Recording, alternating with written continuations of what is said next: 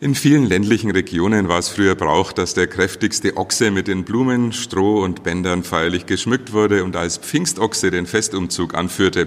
Auch als Festmahl wurde am Pfingstsonntag Ochsenfleisch aufgetischt.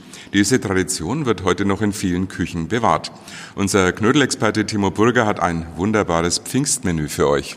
Ja, mein persönlicher Favorit an Pfingsten ist das Bœuf la Motte, auf Französisch gesagt Bœuf à la Mode ist ein sehr traditionelles Schmorgericht aus Ochsenfleisch mit Rotwein und Wurzelgemüse angesetzt.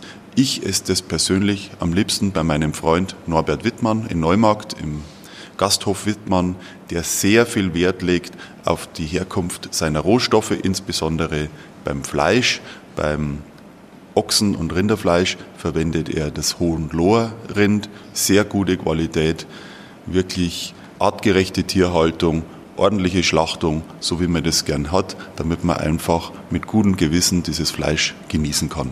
Klassisch dazu gibt es natürlich wieder den Kartoffelknödel und dann kann Pfingsten kommen. Ja, und wer natürlich Angst hat, dass das Restaurant überfüllt ist, was man wahrscheinlich beim Wittmann erwarten kann an Pfingsten, kann das natürlich auch zu Hause zubereiten. Man kann das in seiner eigenen Metzgerei hier in Neumarkt kaufen, das Fleisch. Man kriegt dort die Anleitungen dazu, die ebenfalls bei uns auf unserer Homepage zu finden sind. Schaut auf www.burges.de und da findet ihr dann alles.